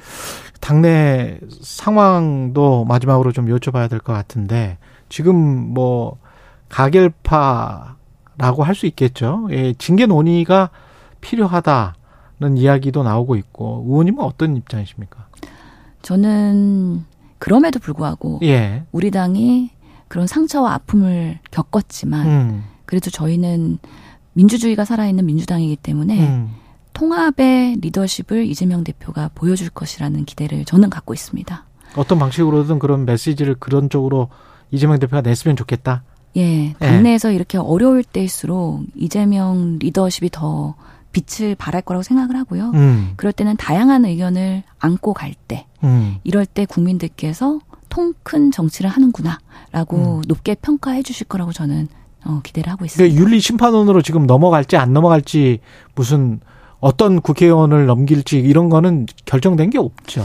자세한 내용에 대해서는 예, 내부 논의가 이루어지지 않은 걸로 알고 있고요. 예. 사실은 가결에 대한 기준 음. 그리고 대상 그리고 그 뭐 페널티의 정도 이런 방식에 대해서는 누구도 함부로 이야기를 하기에는 정말 민감하고 조심스러운 부분이기 때문에 예. 우리가 당내에서 서로를 서로의 상처 주지 말자. 저는 음. 그런 생각으로 이제는 우리가 민주당이 단결해서 나아가야 되지 않나라는 생각 갖고 있습니다. 예, 여기까지 말씀 듣겠습니다. 더불어민주당 신현영 의원이었습니다. 고맙습니다. 감사합니다. 여러분은 지금 KBS 1라디오 최경영의 최강 시사와 함께하고 계십니다.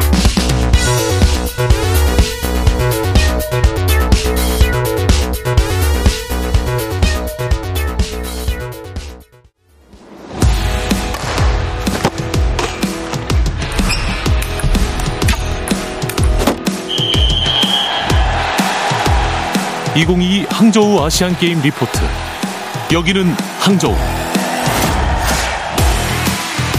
네, 최경영의 최강 시사 한 번 더 뉴스 시간입니다. 오늘은 한국경제신문 최영창 기자와 함께합니다. 안녕하십니까? 네, 안녕하세요. 마음만은 항상 항저우에 있는 최영창입니다. 뭐 아시안 게임이나 올림픽 대회나 그 취재를 했었, 했었던 적이 있습니까? 아, 그걸 많이 있죠. 제가 아, 리우, 평창 네. 그리고 저기 그 자카르타, 리우, 팔림방. 네. 평창, 자카르타. 예, 예. 아, 그 인연이 있네요. 그렇습니다. 네. 가면 좋죠. 즐겁잖아요. 사실. 아, 그렇죠. 뭐매 네. 경기 뭐 네. 일단 축제니까요. 네. 경기도 재미있고 뭐 그 외에 이제 외국 기자들 보는 뭐 그런 것도 있고요. 그렇지. 외국 선수들 뭐 아, 이렇게 그 유명한 그 선수가 저렇게 생겼구나 뭐 이런 것도 있고 뭐 많습니다. 하여튼. 예. 그리고 저 뭘 저 가까이서 볼 수 있는 게 굉장히 좋지 않습니까? 네, 그것도 있고. 예. 그 사실 이제 경기 외적인 건데 지금 네. 제가 이제 스포츠 기자들이 굉장히 많이 SNS 친구돼 있는데 네. 그 항저우에도 나름 그 맛있는 중국 맛집들이 많답니다. 항저우에 네, 또 금강산도 식후경이라고 네. 그런 것들 좀 즐기고 있길래 참 그거 좀 부럽다 싶기도 하고요. 아, 네. 그, 그 가면 뭐, 지역에 이제 뭐 뭐가 맛있대요?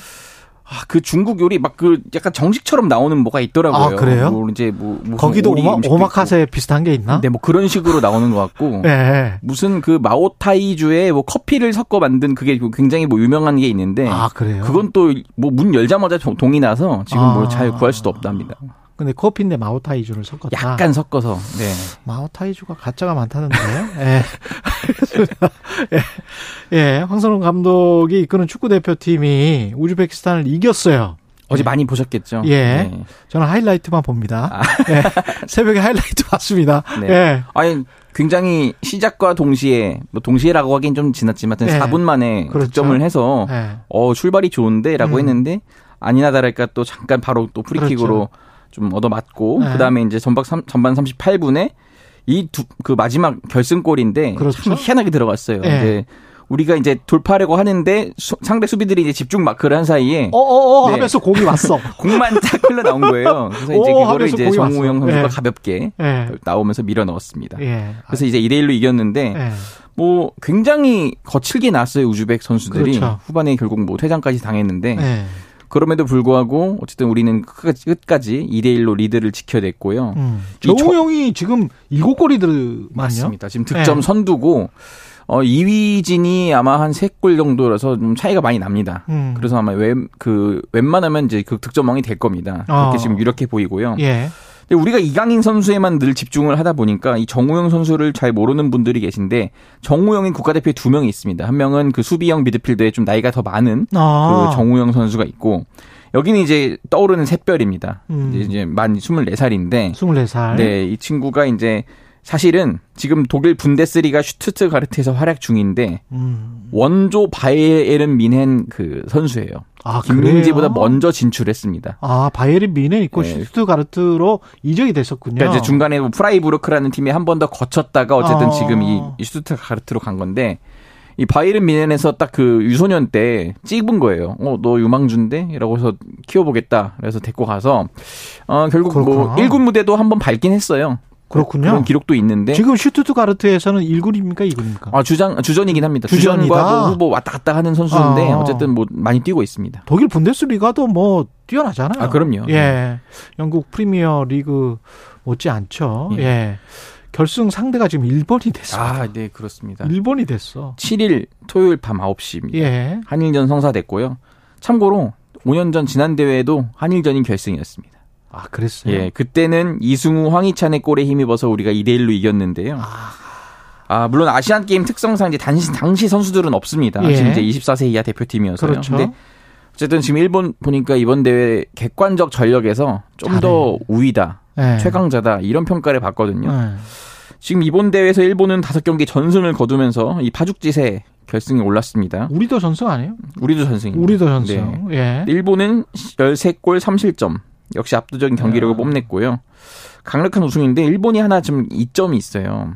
다른 팀들보다 한 경기를 덜 치렀습니다. 음. 그 조가 이제 조별리그에서 다른 조와 달리 3개국으로만 구성이 됐거든요. 예. 예. D조에서 이제 카타르, 팔레스타인 이렇게 두 경기만 치르고 와서 체력적으로 조편성이 잘 됐네. 네. 하나 좀 덜 한 부담이 좀 덜었습니다. 거기다 카타르, 팔레스타인이면 뭐 거의 팔레스타인은 그렇죠. 가볍게 이기고 예. 올랐는데. 예. 어쨌든 지금 그런 상황에도 불구하고 뭐 우리나라는 또 특유의 이제 한일전만 나오는 이 강한 그렇지. 이 승부욕과 네. 정신력이 있기 때문에 음. 좀 기대를 해볼 수 있는데 그들도 있어요. 근데 그게 그렇습니다. 문제는 그들도 있어. 그래서 한번 좀 일본 대표팀 잠깐 분석을 해보면은 네. 여기는 이제 사실 아시안 게임이 문제가 아니다 이러더라고요. 아 그 정도예요? 네, 파리 올림픽을 대비해서 그 24세 이상 그 선수들 우리 한 3명까지 뽑잖아요. 그쵸? 우리도 뭐 백승호 선수 이렇게 아, 뽑혔는데 아. 와일드 카드를 한 명도 안 뽑은 거예요, 일본은. 아, 그 정도로 자신 네. 있다는 이야기인가? 22명 엔트리 중에 이제 대학 선수가 9명이고 이 선수들로 쭉 간다. 예. 네. 그리고 13명이 뭐 프로인데 이제 해외파 중에 사토 케인이라는 선수가 있습니다. 여기 독일 음. 분데스리가 브레더 그 베르더 브레멘 2군에서 뛰고 있고 예. 마츠오카 다이키 여기가 이제 브라질에서 임대로 뛰고 있는데 이 지금 이쪽 사토 케인은 공격수, 이게 음. 콜롬비아 일본 혼혈이어서 이제 뭐 체구도 좋고 뭐 예. 그런 선수고 이 지금 브라질 리그에서 임대 중인 수비형 미드필더 마츠오카 여기가 좀 예. 남다른데 이제 이제 수비형 미드 그러니까 옛날 걸로 치면 김남일 선수 같은 김남일 선수 같은 네, 근데 이제 그런 선수가 굉장히 압박을 잘해서 상대들이 좀 고전을 한다 음. 이런 평가들이 나오고 있습니다. 아, 이게 스트라이크도 좋고 네. 수비형 미드필더도 좋고 예. 네, 그리고 좋네. 아무래도 일본은 예. 그 우즈벡이랑은 다르게 거칠진 네. 않습니다. 대신 상당히 정교한 패스 플레이가 그러니까. 장점이거든요. 예, 조직력이 되게 좋더라고요. 예. 근데 우리도 뭐 예. 패스를 그래서 더 해서 음. 우리가 오히려 더 역으로 좀 거칠게 한번 나가보면 어떨까 이런 음. 생각도 좀 들긴 합니다. 예. 우리, 우리 선수들도 한 180 정도 돼도 그냥 고만고만하게 느껴질 정도로 선수들의 신장이나 뭐 체력이나 이런 거는 아주 아, 예. 높아진 예. 것 같습니다. 그렇습니다. 이제 뭐 예. 워낙 더 영양 상태가 좋아져서 예. 옛날에 비해서 예. 선수들 기본적으로 다 그 physical이라고 하죠. 예. 체격이 굉장히 좋습니다. 180이라는데 이렇게 다른 선수들이랑 비교해 보니까 180이 작아. 작게 느껴져. 뭐 그 정도로 한국 선수들이 physical 좋아졌더라고요. 예. 뭐 체격도 좋고 체력도 네. 좋아지고 축구는 뭐 기본적으로 다른 지금 구기 종목들은 워낙 죽을 쓰고 있는데 예. 축구는 계속 좀 상승세를 타는 것 같습니다. 예, 잘했으면 좋겠습니다. 그리고 양궁, 양궁은 뭐 그냥 당연히 금메달을 땄습니다. 네, 그들에게 예. 이제 당연이라고 하면 조금 조금 예, 뭐 그렇긴 뭐 하죠. 할수 있지만 어쨌든간에 예. 네그 땄습니다. 이우석, 네. 임시현 여기가 이제 혼성 팀인데요. 네. 세트 스코어 2대 1 6대 0으로 6대 여기 0으로. 일본을 만나서 이겼어요. 이것도 한일전이었군요. 예, 예. 네. 이제 여기 이 경기는 이제 recurve라고 해서 우리가 흔히 보는 흔히 생각하는 그 양궁이고 음. 아시안 게임에는 또 다른 양궁이 있습니다. 뭐 있어요? compound라고 해서요. 네. 여기는 이제 도르레와 조준경이 달린 기계식 활을 쏘는 거예요. 그러니까 음. 힘을 많이 안, 안 들이는 거죠. recurve는 제가 한번 잡아서 해봤더니 이게 진짜 힘이 안 당겨지죠? 안 당겨지더라고요. 네, 안 당겨져요. 네. 네. 근데 compound는 좀 상대적으로 힘은 덜 들어갑니다. 아. 예, 그런데 그렇기 때문에 올림픽 정식 종목은 아니고 네. 아시안 네. 게임만 있어요. 네. 그런데 그래서 이제 선수층이 얇긴 한데 어쨌든 여기서 지금 어제 혼성전에서 은메달을 딴 선수가 있습니다. 음. 주재훈 선수인데 동호인이에요. 아, 그냥 동호인? 네, 전문 선수가 아닙니다. 아마추어야? 예. 한국수력 원자력에서 청원 경찰로 일하고 있는 분이요. 한수원에서 청원 경찰 하시는 분이 가가지고 네. 은메달 땄네. 네. 그 지금 네. 그 지역 사는 지역이 울진인데 거기 축사에서 막 연습하고 있고 이런 사진들 지금 많이 공개되고 있는데 굉장히 지금 야. 그 뭐랄까요 이제 우리가 늘 뭐 선진국을 지향했던 게 네. 동호인이 이런, 나가서 이렇게 메달 따고 이런 것들 있잖아요. 이런 모습이었잖아요. 네. 축사에서 연습하는. 네. 선진 사례가 지금 나온 겁니다. 우리나라에서 예. 굉장히 지금 훌륭하네. 네. 그럼 예. 어떻게 그러면 합숙과 국제대 출전했냐 했더니 예. 아 회사에 신뢰되기 때문에 예. 무급휴직을 냈다는 거예요. 야. 네 배우자도 다 이해를 해주고. 예. 저도 그랬는데. 그러면 언제 또 이렇게 또 할 수 있겠냐? 한손에서 이건 포상을 좀 해주셔야 되겠다. 아마 이제 기사가 많이 나왔기 때문에 네. 하지 않을까 싶긴 한데 네. 또 요즘 또 이 한국전력 뭐 이런 데가 많이 어렵잖아요. 한수원은 괜찮아. 한수원은 괜찮습니까? 한수원은 괜찮아. 네네. 예, 한 한국전력이 사실 한수원 때문에 먹고 사는 아, 사는 예. 곳이기 때문에 한수원은 괜찮습니다. 그래서 뭐 예. 뭐 계속 좀 할 거냐 뭐 이랬더니 예. 그 내년에도 이걸 계속 한다고 하면은 회사에서 잘릴 것 같다. 또 이렇게 예. 코멘트를 했더라고요. 한수원 그러면 안 되죠. 네네. 한수원 욕 먹죠. 예. 잘해 주실 걸로 믿습니다. 네. 예. 우상혁 선수는 지금 은메달 땄고요. 예. 그렇습니다. 어제 좀 조금 아쉬웠어요. 2m 예. 33인데 그렇지. 본인 기록보다는 조금 본인이 요즘에 2m 35까지 뛰었는데 예. 거긴 도전했지만 못 뛰었고 어. 쨌든 지금 계속 영원한 라이벌 바심 카터의 바심 선수가 예. 지금 또 금메달을 딴 거예요. 근데 어쨌든 지금 음, 너무 뭐, 잘해. 예, 두번 예. 연속 은메달이지만 내년 올림픽을 한번 기대해 보겠습니다. 예. 여기까지 하겠습니다. 한국경제신문의 최영창 기자였습니다. 고맙습니다. 감사합니다. KBS 1라디오 최경련의 최강시사 2부는 여기까지고요. 잠시 후 3부에서는 최강 토론 준비되어 있습니다.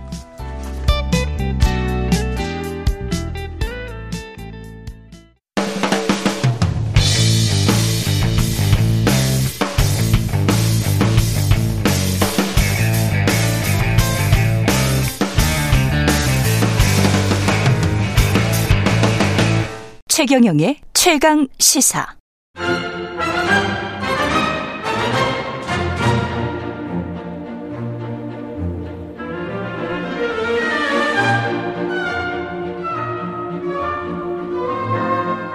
네, 여야 의원들과 정치 현안 토론하는 시간이네요.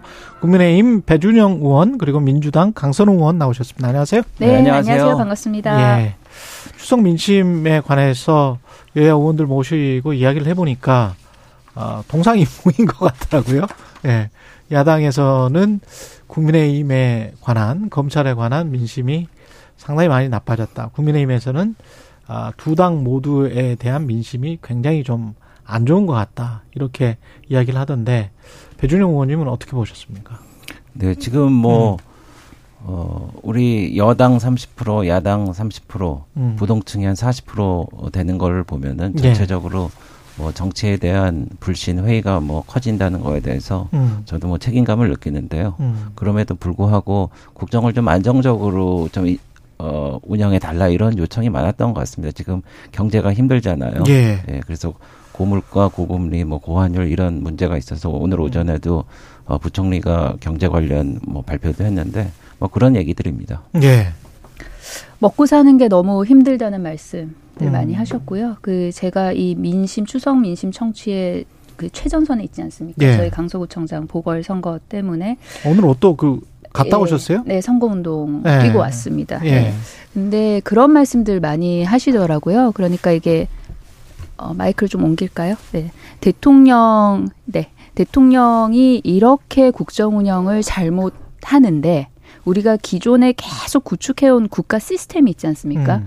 이 시스템이 어디까지 버텨줄 수 있을지 실험당하는 것 같다. 그런 말씀도 굉장히 많이 하시더라고요. 그래서 지금 강서 구민들께서는 기다리고 계세요.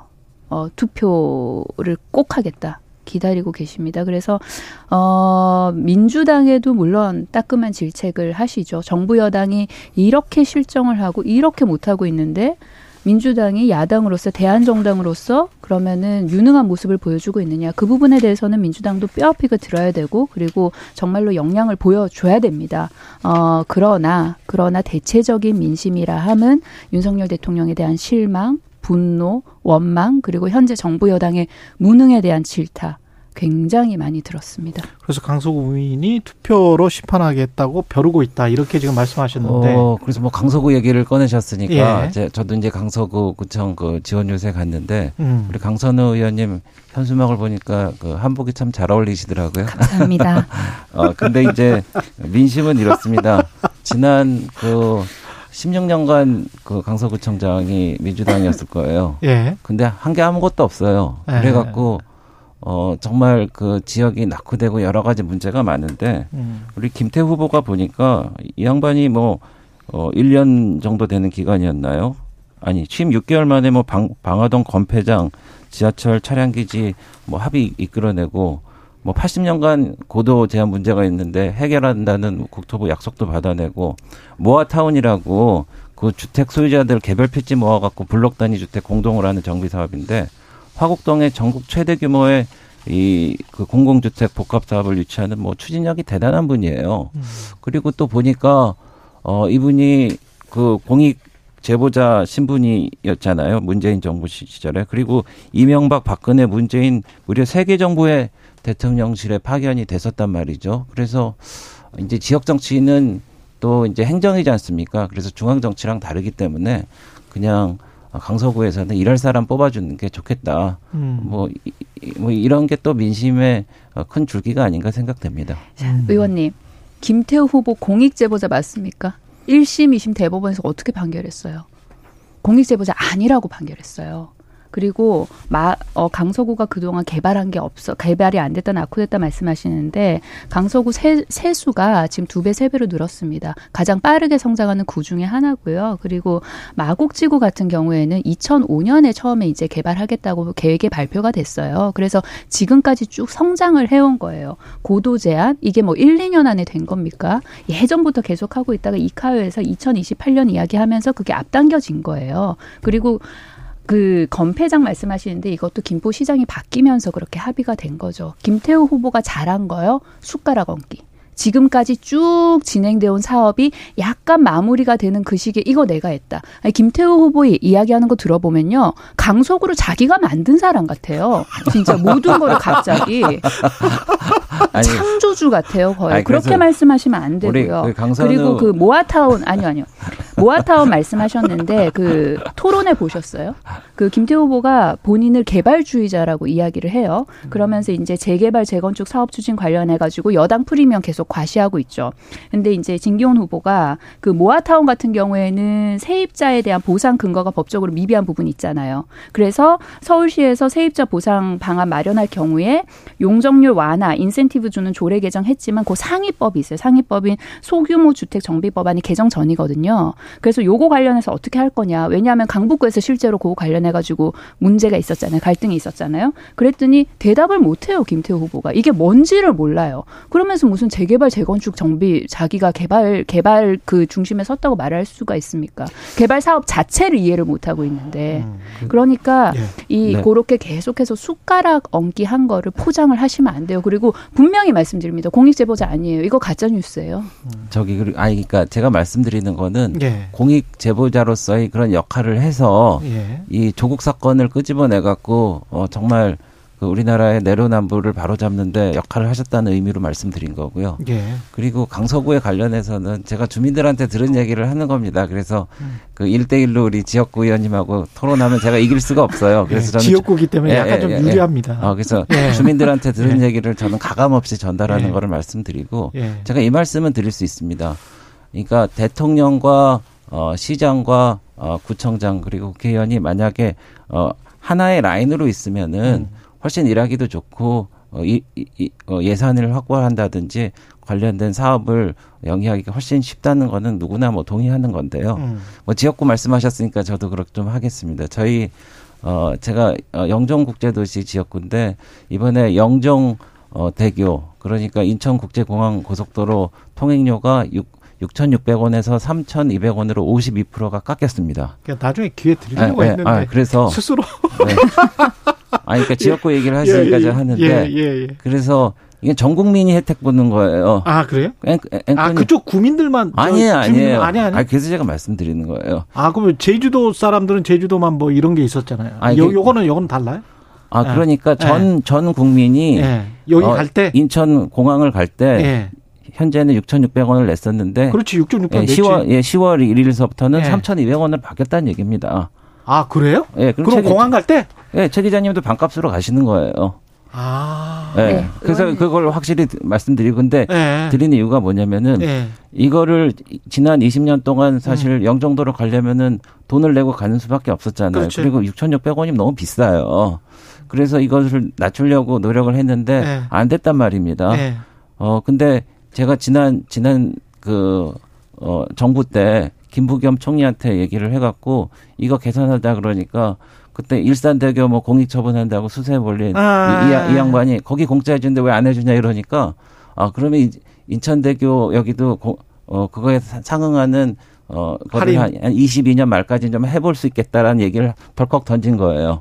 근데 기, 그 이후에 어, 민주당 정부에서 뭐 해줍니까? 근데 이제 정부가 바뀌어갖고 윤석열 정부가 된 다음에 제가 또 이제 주민들 의견을 모으고 어, 또, 어, 그 장관 대통령께 건의하고 그래갖고 이번에 이 다리 두 개를 인천 대교하고 영종 대교를 정부에서 2조 원 들여 2조 원 넘게 들여서 어, 선투자해서 사는 겁니다. 알겠습니다. 예, 그래, 아, 그래 갖고, 예, 예. 그래 갖고 이게 그, 정부가 바뀌니 된 것이다. 예, 그렇죠. 예, 그러니까 핵심 요지는 그거예요. 핵심 요지는 그거고, 예. 뭐 주민들은 무료가 됐거든요. 예. 왜냐면은 국회의원이 이렇게 하고 시장 어, 정부가 이렇게 정했는데 네. 어, 돈이 좀 여력이 있으니까 시장이 어 그럼 주민은 무료로 할 수 있겠다. 음. 하고 무료로 해준 겁니다. 음. 그래서 한 라인이 중요하고 강서구도 마찬가지로 그렇게 라인이 바로 서면은 일이 좀 나아질 수 있다 이런 취지로 말씀드린 예. 거예요. 다시 다시 강서구로 돌아가가지고 예. 예. 그 개발 말씀하셨잖아요. 그러니까 음. 의원님도 의원님 지역구에 관련된 그런 이제 공약을 하셔가지고 지금 잘 됐다 그렇게 말씀하셨잖아요. 네. 김태우 후보 같은 경우 오늘 아침에 그 상당히 황당한 SNS 포스팅을 했어요. 네. 지금 김태우 후보가 사는 곳이 어디냐. 강서구의 김태우 후보 집이 어디냐 지금 이런 의혹들이 제기가 되고 있거든요. 왜냐하면 공개돼 있는 네. 거. 네. 왜냐하면 이분이 8월 15일에 사면 복귀됐잖아요. 네. 그러고 나서 8월 25일, 9월 21일, 10월 4일 주소가 다 달라져요. 그러니까 이게 지금 한 두 달 만에 뭐 이사를 세 번, 네 번을 다닌 거여서 예. 도대체 김태우의 집이 어디냐. 예. 이제 그런 의혹이 제기가 되니 뭐라고 오늘 아침 포스팅을 했냐면 우리 그 진교훈 후보가 이제 등촌동에 한 20년 살았어요. 그래서 아. 등촌동 일대 관련해 가지고 뭐 재개발 요런 공약을 그 공보물에 냈거든요. 예. 그랬더니 등촌동에 살면서 등촌동을 개발을 하겠다고 공약을 음. 한 진교훈이 갑자기 이해충돌이라는 거예요. 음. 그러면서 뭐라고 했냐면 강서에 주택을 보유하지 아니한 제가 강력히 추진할 수 있다고 그랬어요. 이게 뭐 말이 됩니까? 그러면은 강서구 국회의원들 강서구 발전 약속하고 강서구 발전되면 다 이해 충돌이에요. 의원님도 이 논리대로라면 김태호 후보 논리대로라면 의원님도 완벽한 이해 충돌을 하신 거예요. 그러니까 말도 안 되는 소리를 하면서 본인이 네. 지금 강서에 집 없는 거 그걸 갖다가 어떻게 방어를 좀 해보려고 애를 쓰는데 저는 김태호 후보가 양심만 없는 사람이라고 생각했는데 이렇게 눈치까지 없으면 안 되는 거 아닙니까? 자, 지금 기본적으로 성수동하고 분당에 집을 소유하고 있는데 네. 보증금 천만 원짜리 월세를 60, 네. 60 월세 네. 60만 원짜리를 지금 있잖아요. 강서구에 있는데 네. 김태우 후보가 페이스북에 지금 한 시간 전에 뭐라고 썼냐면 오히려 등촌동 일대 재개발 재건축은 강서의 주택을 보유하지 아니한 제가 강력히 추진할 수 있는 것입니다. 주택을 보유하지 않고 있으니까 네, 네. 저는 강서에서 구도심 빌라의 아픔을 공감하기 위해 화곡동 소재 보증금 1억에 월 30만 원짜리 오래된 빌라에서 거주하고 있습니다. 이거는 믿, 믿을 수 있, 나요 글쎄 뭐 듣기에 따라 뭐 달라지 달라지는데 네. 본인이 지역을 이렇게 발전시키겠다는데 특별한 이해 충돌이 없다는 것을 뭐 강조하기 위한 것 같은데요. 네. 이제 보니까 어, 이제 근데 파란 옷 입고 오시고, 얘기 꺼내시갖고, 이거 갖고 뭐, 내내 30분을 예. 얘기할지는 잘 모르겠습니다. 아니, 예, 네, 네. 그럼 여기서 네. 마칠까요? 그 관련해가지고 저는 좀, 네, 네. 사실은 제가 취재기자 오래 하면서 느꼈던 거는, 네. 의원들이든 구청장이든 자식을 그 구나 아, 이런 데에서 보내는 비율이 어느 정도 될까. 네. 그 생각은 사실은 했었어요.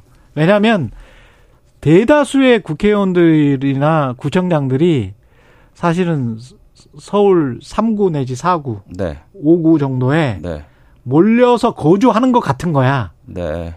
소유하는 집이 꼭 없는 없다고 하더라도 그래서 사실 이것도 그런 문제가 아닌가라는 생각이 슬쩍 들었는데 정확한 입장이 지금 모르겠으니까 네. 강서구의 어떤 아픔을 느끼기 위해서 빌라에 거주하신다고 하니까 그거를 얼마나 믿을 수 있을까? 제가 어, 제 상식으로는 약간 좀 의문이 네. 든다는 거죠. 그런 제가, 측면에서는. 제, 뭐 제가 확실히 느낀 네. 거는 이분이 되게 추진력이 있어요. 음. 네, 그래서 뭐 화곡을 마곡같이 만들, 만들겠다는 의지도 있으시고. 예. 어, 그리고 어쨌든 이, 어, 우리 당 지도부도 그렇고 정부에서도 그렇고 이런 뭐 열정을 가진 후보는 저희가 어, 좀 도와주고 어. 또 강서구의 발전을 위해서 어, 애, 쓸 수 있도록 해야 된다고 그런 생각을 하고 있기 때문에요. 예. 네, 그런 취지로 좀 봐주시면 되겠습니다. 다시 열... 말씀드리지만은 예.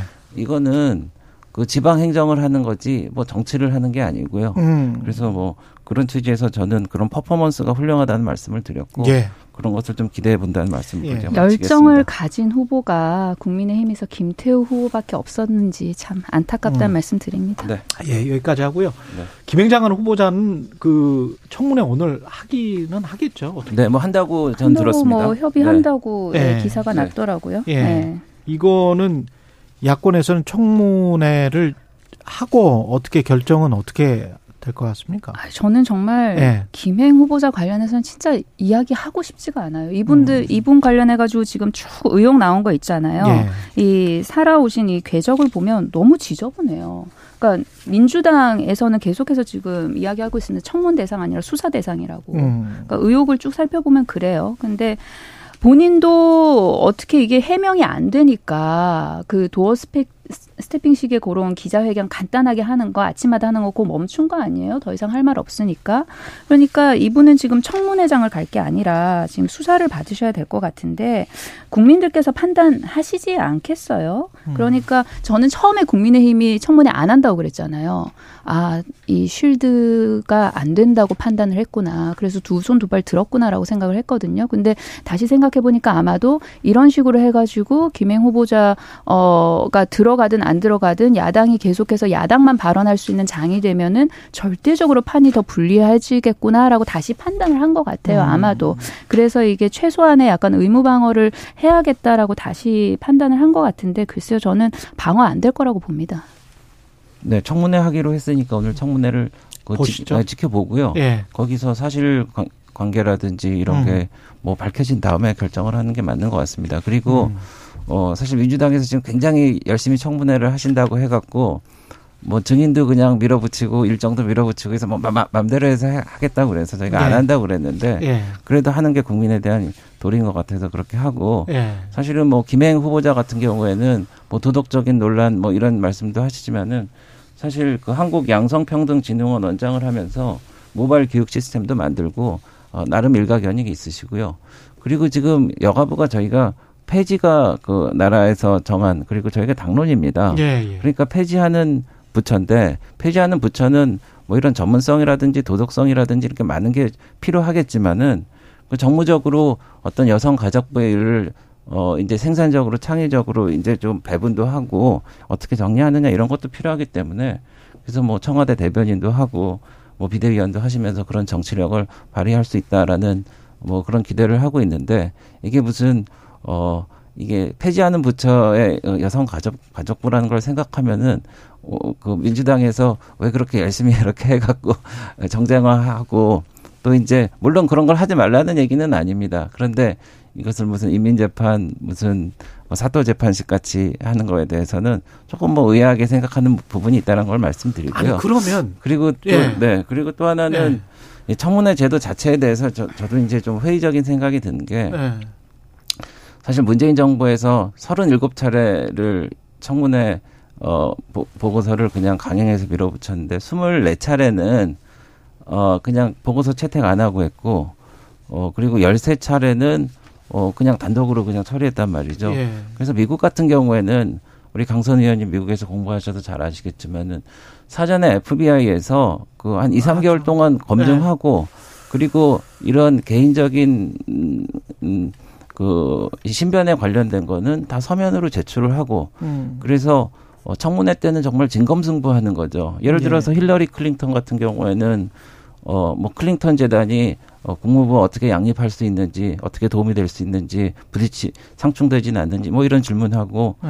뭐 어, 이라 이라크 핵이라든지 음. 아프가니스탄과 음. 파키스탄의 무슨 국경 문제라든지 그리고 유엔을 어떻게 창조적으로 어 이제 다시 재구성하느냐 뭐 이, 이런 거 갖고 물어보는데 지금은 민주당에서 본인들이 그렇게 해온 거를 또 이제 뒤돌아보고 그러, 그러면은 이렇게 할 수 없을 텐데 하는 뭐 그런 생각이 좀 듭니다, 사실은. 예. 그 김행 후보자로 다시 돌아와서요. 예. 아까 그 전문성하고 연결시켰던 그 양성평등 원장 때그 음. 그 일감 몰아주기 의심이 음. 있었죠. 그러니까 그거를 기반을 해가지고 전문성을 운운하기에는 굉장히 무리가 있다. 그리고 물론 물론 그런 질문들 할 수 있으면 너무 좋겠죠. 민주당인들 왜 그런 전문적인 질문을 안 하고 싶겠습니까? 근데 김행 후보자 상대로 그런 질문 할수 있습니까? 이분이 지금 보면은 뭐 주식 파킹, 임금 체불, 일감 몰아주기, 공금 사적 유용, 배임, 거짓말 등등등 의혹이 차고 넘치지 않습니까? 이런 기본적인 것들이 의혹이 해소가 안 됐는데 어떻게 그 윗단위의 질문들을 할 수가 있겠어요? 음. 그 윗단위의 질문들을 너무 하고 싶어요.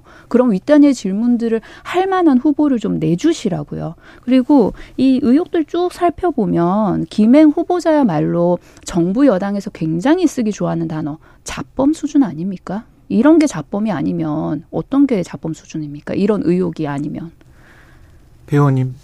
네. 아 예. 그래서 예. 그 자범이라고 말씀하셨는데 그 자범인지 아닌지는 청문회를 보고 얘기하면 예, 되는데 알겠습니다. 너무 이렇게 예. 무슨 어 프렐루드가 너무 긴 것 같아요. 그래서 예, 예. 예, 그 청문회에서 봅시다. 예, 청문회에서 봅시다. 예. 이기룡 대법원장 후보자는 부결로 당론이 정해지지는 않았죠. 당론이 예. 정해지진 않았는데 예. 아마 이제 본회의 6일에 공일하기 전에 하기 예. 전에 저희가 의총을 한 번 더 하거든요. 음, 그래서 예. 이제 거기서 결론 나는 거를 봐야 될 거고요. 그 예. 당론 여부와 상관없이 음. 기류는 너무나 부적절하다. 음. 너무나 부적절하다. 음. 인준해 줄 수 없답니다. 예. 인준해 줄 수 없다. 네. 예. 만약에 이게 인준 안 해주면 네. 대법원장은 다른 후보를 내야 되는 거잖아요. 이거는 뭐 거부권 네. 행사도 안 되는 거잖아요. 그래서 네. 만약에 이 지금 공백 상태가 길어지잖아요. 네. 공백 사태가 길어지면은 그 일례로 지금 전원 전원 합의체 판결을 안 한다고 선언을 했습니다. 음. 그러면 대한민국의 가장 중요한 사건들이 다 뒤로 밀리는 거예요. 음. 그리고 그 업무 대행을 맡고 계신 대법관께서는 대법원 재판을 안 해요. 그러니까 음. 업무가 밀리는 거죠. 근데 이 차원에서 말씀드리면은 지난번 김명수 6년간의 어, 재판 지연이 사실로 드러났습니다. 보니까 1년 초과 재판, 그 민사 본안은 항소심 같은 경우에는 두 배가 더 늘어났어요. 음. 그리고 1년 초과 재판 형사 공판 같은 경우에는 세 배가 더 늘어났습니다. 지연된 정의는 정의가 아닙니다. 그래서 김, 김명수 어, 대, 대, 어, 대법원장 6년, 6년간에 그렇게 재판이 지연되면서 그 형사재판, 민사재판이 되면서 뭐 공사도 있을 거고 아까 말씀드린 자범에 대한 어, 뭐 재판도 있을 거고 정말 중요한 어, 뭐, 그 어떤 지역이라든지 그거에 어떤 큰 사업도 있을 텐데 이게 뭐 두 배, 세 배 늘어나고 그러니까요. 지금 그 사법 행정이 완전히 마비가 됐습니다. 그 이것도 어떻습니까? 조국 재판 1심 1심 결론 나왔는데 3년 걸렸고요. 유미양 의원 재판 지금 2심이 끝났는데 1년 6개월 어에 3년 그 집행유예 받았는데 아직도 안 끝났어요.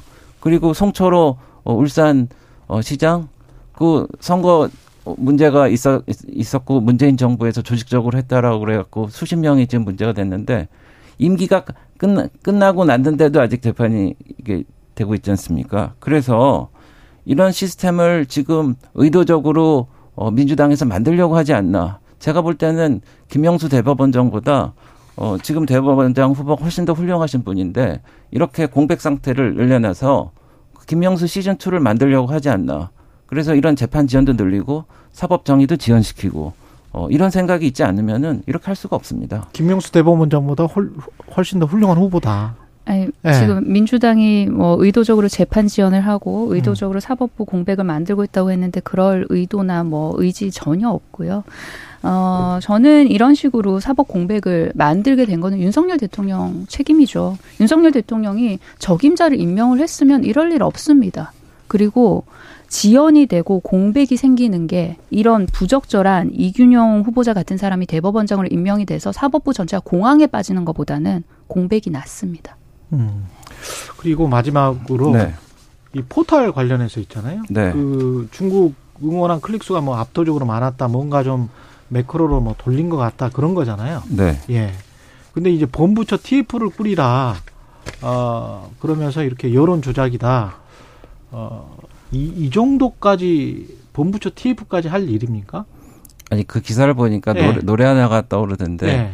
그 신신혜 씨가 부른 세상은 요지경이라는 네, 노래가 있는데 요지경이죠. 네. 네. 그 짜가가 파친 판친다라는 얘기가 그렇죠. 있는데 네. 이게 보니까 어 이 축구 관 축구 관련해서 이제 매크로로 했는데 네. 일본하고 네덜란드에서 두 개 IP로 매크로를 돌렸고 2천 건을 올렸다지 않습니까? 그렇죠. 네. 그러니까 중국에서는 접속도 안 되는데 어 그래서 사람들이 참 이상하다 보니까 어. 이거는 정말 짜가 판쳐갖고 그렇게 했단 말이죠. 예. 근데 이제 지난번에 드루킹 사, 사건으로 해갖고 대법원의 유죄 판결도 받았지만은 음. 이거를 지금 바로 잡지 않으면은 어, 뭐, 강서구청장 선거도 있을 거고, 내년에 총선도 있을 건데, 음. 다 좋아요, 좋아요 해갖고 5천만 건, 1억 건, 2억 건 만들면은, 그게 그 여론인지 이제 오판할 거 아닙니까? 그렇죠. 바로 잡아야 되지 않겠습니까? 예. 또한 가지 말씀드리면은, 어, 기사를 보니까, 어, 지난번에 그 윤석열 커피라고 들어보셨죠? 그래서 예. 그 부산 저축, 저축은행 사건에서 아.